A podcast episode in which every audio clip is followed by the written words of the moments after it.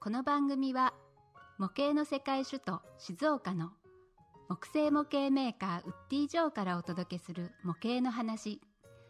静岡には有名なプラモデルメーカーがたくさんありますがもともとはすべてのメーカーで木製模型を作っていました。その創世記を知る数少ない男ウッディ・ジョーの毛のない親父が語る模型の話。どんな話が飛び出すかはこうご期待。それではどうぞ。はい。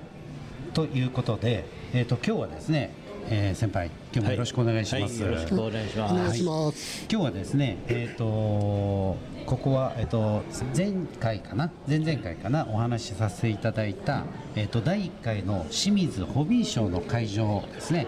えーマリンビルの1階はい。の、えーおかえり今井模型店のところに、えーお邪魔しておりまして、えー、と以前ですね静岡ホビーショーの時に、えーお話をお聞きしたえーウディ城の新田さんもね、はい。一緒に、はい。えー、と今日はお越しいただいておりますが、えー、と実際に、えー、とウッディ・ジョーさんはとあの今井科学になるんですか？今井商店になるんですか？今井科学ですね。今井科学さん、えはい、との、えー、と関係をちょっとお話ししてもらってもいいですか？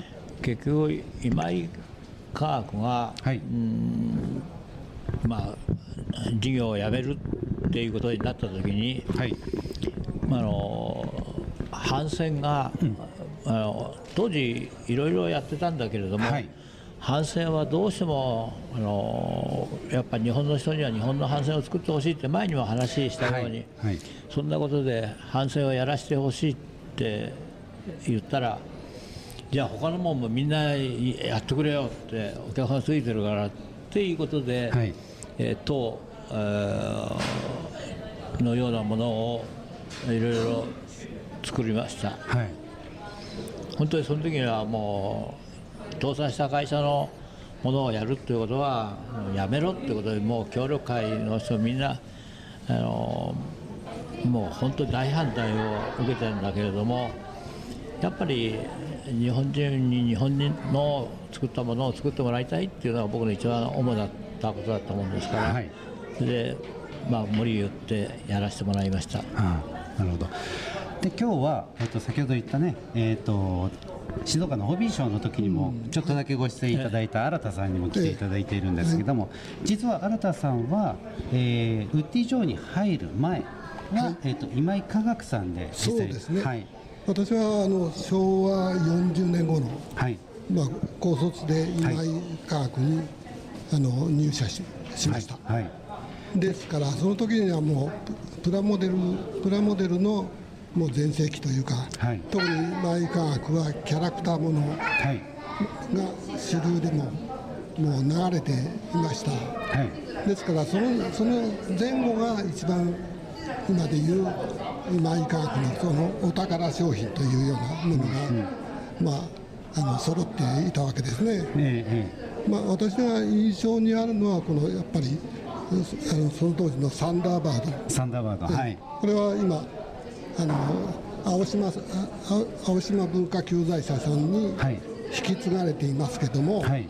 あの未だにまだサンダーバードはあります。あですから私が入社した時に最初に設計したのはあのサンダーバードのマスコット人形というの小さいのがはい。50円であったんですけども50円。50円です、はい。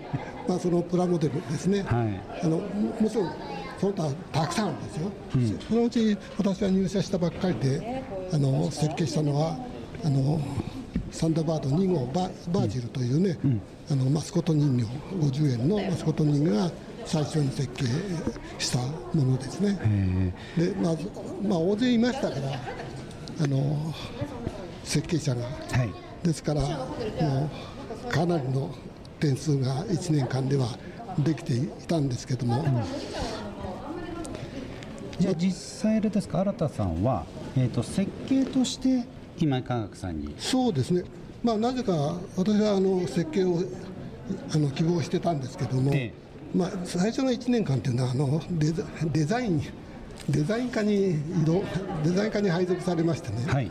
だから設計じゃなかったんですよね。えあのだから我々の同域に入って仲間はみんなこうあの設計の方に回されたんですけど、えどういうわけか私は宣宣伝課の方に。あ宣伝か、うん、は 1, い年一年間ええ。は、あの宣伝か宣伝の方の,、あ。のいろんなチラシを作ったり、または展示会の準備をしたり、はい。まあ、そういう作業をしてたんですけども、その1年後にあのみんなから遅れて設計者としてはい。作業を始めたんですけども、はい。その時作ったのはあ設計したのがサンダーバード、まあ、2号マス2号マスコットのね。あマスコットの方ですね、あの先ほど言ったそうそう。50円で売ってた。そう。もうその間いろんなものをやってるんですけども、えで最後にあの今井が終了する、まあ、これからウッディ・ジョンなに移るんですけれども、はい。最後に設計したのが、えーこれ2000年ですね。はい。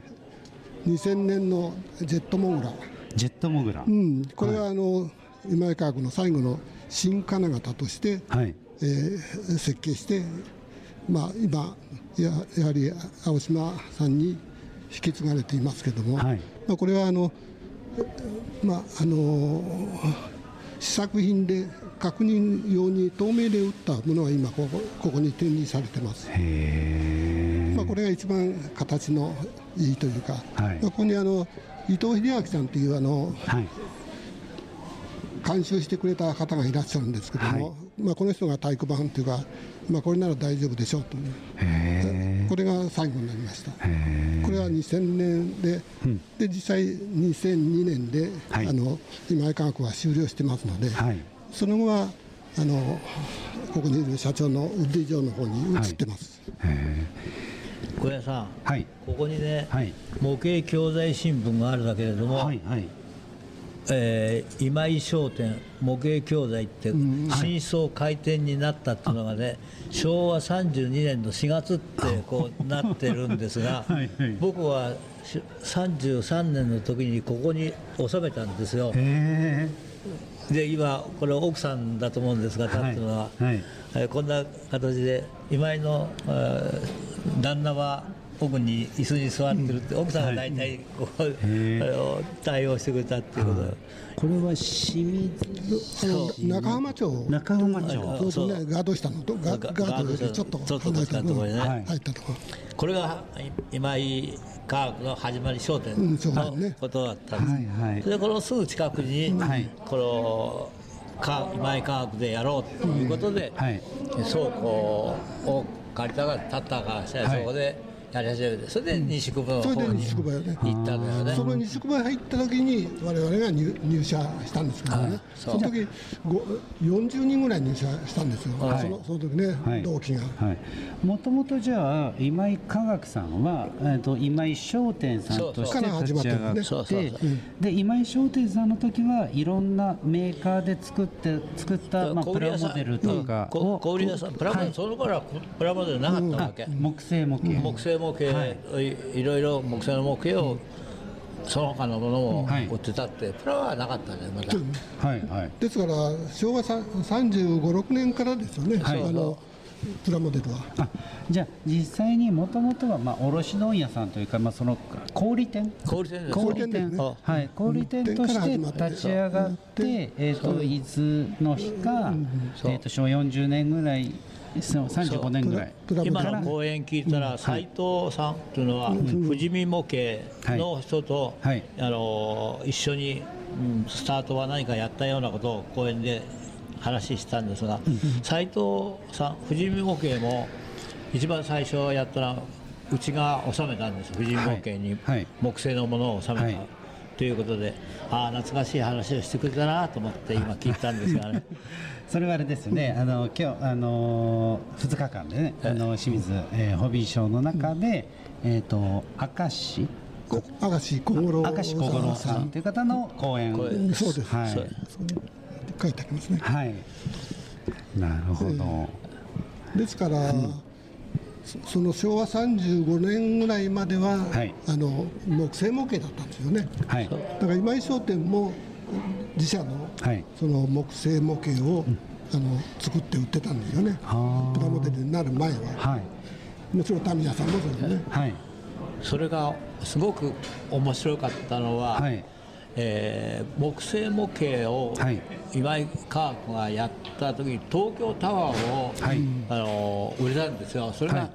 僕のおじさんが、はい。うちに勤めてたんだけど自分で独立したいってことで独立して今井のはい。はい。東京タワーを木製で作った、はい。それが売れちゃって売れちゃって、もう間に合わないよ間に合わないっていうことで、えーそんな今あの公園でもそんな話があったんですが、本当おじさんがやってたわけ、でプラモデルに変わっていくって35年、6年頃変わっていくっていうことだもんで、木工をやめて、うん。今井もプラスチックをやるってことで、それで、あのー成形を、えー野田科学っていうことで、うん。成形工場をね。ええあの成形工場をやったんです、それで「のりおお前ももう木の時代じゃないぞ」って言われて、じゃあ、あのー成形工場に行って、はい。今にできたものを納品に行ったり、はい。はい。会合に出たりもう本当に今井さんとはあの親しくして協力会でもねすごくみんな仲良くしてやってたっていうことで。だから社長はそのまあ木工もやってたかもしれないんですけど、あのもうプラスチックの成形工場の、まあこう協力会、あ協力、うん。今井科学の協力会として、はい。であのまあ収めてたということでいろいろあのつながりがあった。その当時私は社長とは直接な設計の方だからあ。そうですね。木型の材料をもらいに行ったっていうのがあるけどそれがね、どこの,、あの今も、えー模型業界は企画の部屋に入れるなんてことは絶対なかったわけ、はい。もう,、もう内内緒で何を作るか。何を作って何を作るかはい。秘密ですよね。だけど今井さんだけは社長が「いいよ」俺鈴木さん、お前はいいよ、中入ってもいいよって、中に入ってて、なるほど。何作ってるんだ、なる。ほどまあそういうことありえないよね。そうですね、えーあの本当はありえないけれども、それぐらい仲が良かったというか、そうそうそうはい、だから今井社長とははい。かなり、まあ、相性がいいこういう、こういう時代からだからね。はいはい、こういうね、あの、なんでしょう、僕が見るのに、あの近所の駄菓子屋さんみたいなね。そうそうそうそうはい、駄菓子屋さんの、僕らの時もね、ちっちゃい頃も、駄菓子屋さんの一角でプラモデルを売ってたりとかっていうのがありましたけど。ただの模型模型っていうかね。模型店ですね。あの模型、でも模型教材っていうところがまたちょっと。昔はね、みんな学校教材ね。そう、学校教材。防災とかね。はい。木の方学校教材。竹ひごみたいな。はい。だから今井も今井科学ってこうのり編のね、はい。あの今井科学そうか、そういう名あの前になってる、化ね、学の方じゃなくじゃじゃなく、て。てあの乃木編の、自然科学のはい、ね。はい、そう。そういう名前。だからあの頃みんなあれでしょ？青島文化教材社でしょ？はい、はい。ね。だからみんな学校教材につながってるんだね。ああ、じゃあもともとはその学校教材としてあの以前ね社長があのケロナイ親父がお話をしてくれましたけど、飛行機のあの竹ひごとかで作った飛行機で飛ぶう。ん科学飛ぶその仕組みを勉強したりとそうかそう、はい。あれも相当売れたんですよね。売れた。どこの模型屋さんも学校でやったんだから。はい、がね。そうですね、学校でそれを教材としてやったんだから、教材としてはい、学校教材。だからだから、青島文化教材からもう製造した遠くから従業員が待ってて持ってって、もうどんどんどんどん、それは飛行機の。飛行機をはい。作れば売れるって。今は作れ作っても売れないってそうですよね。はい。でそんな中であのお二人にとって先ほどね新田さんがあのやっぱりサンダーバード2号とかがすごくとかあとまあここにもねえっとサンダーバードキットのジェットモグラタンクっていうののえっと設計をされたっていうんですけど。ケロナイオジにとって今井科学さんのこうなんか思い出に残る商品っていうのは？そうだね、えーまあ反戦を木製反戦を収めてたから、はいえーそういうことと、えーの木製もいろいろな商品を収めたんだけどその時は今井に直接ではな英検？っていう英検っていう会社が今井のどういう関係だった？一応子会社になるんでね。子会社になるね。まあ、出資は今井科学でしてたと思うから、はい。そこの英検に収めて英検でセットして今井に収めたっていうことだよね。多分こあの工作ものもあったんですよ、はい。あのいろんないろいろあってねたくさん。うん。立ててやる工作ものがあったんですよね、はい。それが結構売れたんですよね、まあ、そういうシリーズがあったもんですから。はい。プラモデル以外にね、はい。で嵐さんとこのウッディ・ジョーをやろうってのはじゃあ2人でやろうじゃないかって言って一番最初にやったのは憧れっていう反戦を。反はい。ねそれはどこかにあるんですかここの？ここにはもうここにももうない、あの製造製造憧れも、中心になってる。から名前が変わって今は未来へっていう形で、はい。えー運行してるってよような状態ですね、今。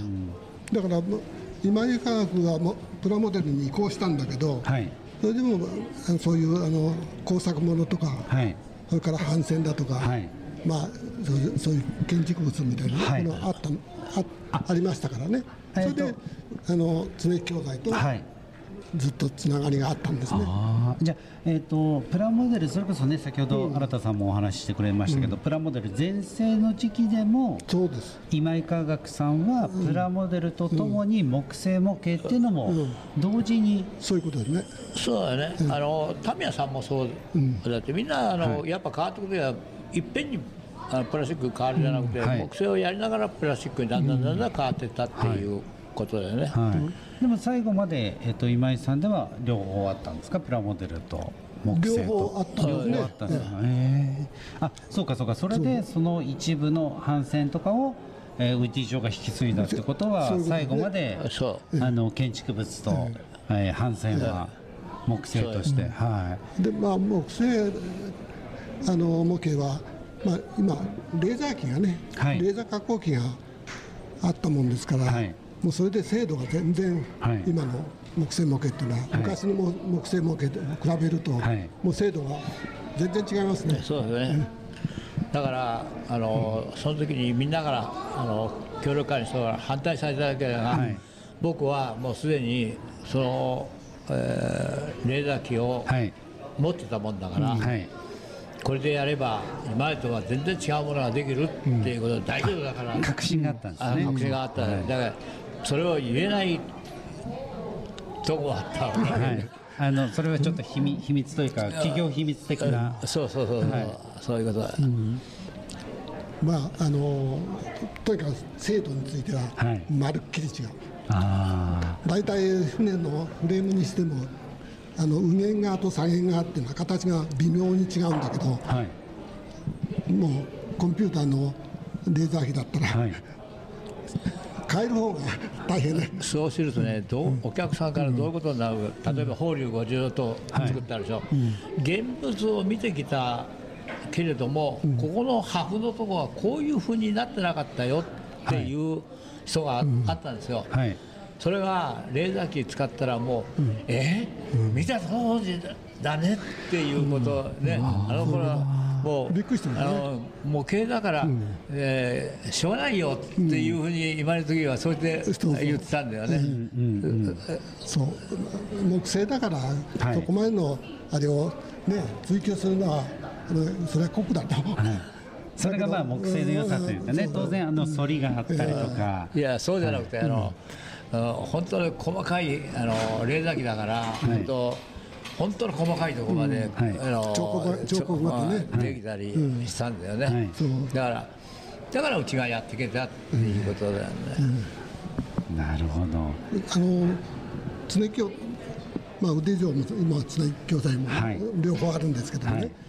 あのずーっと木製から離れてないんでね。はいはい。普通大体プランに移行しちゃうとはいもう木製関係はあんまり良くないから、はい。商売買いしようみたいなのあるんだけど、はい。ずーっとやってきたなぜかわかりますか？なんででしょうか？常木ですから。常に木ですから。そこ行きますさすが。あのというねあのキャロライナ親父の面白いあの冗談も出たところで、はい。あのそろそろですね。あのこの、えー第1回ホビー賞の第1回清水のホビー賞の会場から、えーお送りしてきましたが、あのそろそろあの終わりにしたいかなと思います。あの本当ですねこの今井科学さんっていうのは、えー静岡清水の、えータミヤさんだとか青島文化教材だとか、まあ、そういったあの名だたる模型メーカーと肩を並べるほどのやっぱりこう有名な、そうですね、はい、模まあ型、、当当初はトップメーカーだったからね。トップメーカー。うん。はい。あのまあ、人数でいうと350名ぐらいへくらいあったからね。日本でトップメーカー、はいはい。種屋さんよりも上だった。えはい。あでもこういう状態で あの,、まああのね消えてなくなるーこうこうか不幸かこうねうん。幕をあの2000年でしたかね。2002年ですね。2002年ですかね、はい、幕を下ろしたわけなんですが、そんなね、うんえー当時の今井科学さんも、あのキャノないおじからしたら今井商店の頃から知っているお二人とですね,、そうですね。ちょっとまあこの清水のホビーショーに来て、あの実際に今井科学さんの、えーと模型店からちょっとお送りいたしました、あの今日はですねあのそういったあの外の、えー収録だったので、まあ、い。ろんなお聞き苦しいね あの雑音等々、あのお聞き苦しい点はあったかとは思いますが、あの貴重な話だったということでご容赦いただければと思います。ということであのこの、えー、毛のない親父の気になる話ではですね、えー皆様からのご意見ご感想を、えー募集しております。えー、info アットマークえー、ウッディジョ .com までぜひあのお気軽にお寄せくださいませということで今日はあの新田さん、えー先輩ありがとうございました。ありがとうどうございありがとうございました。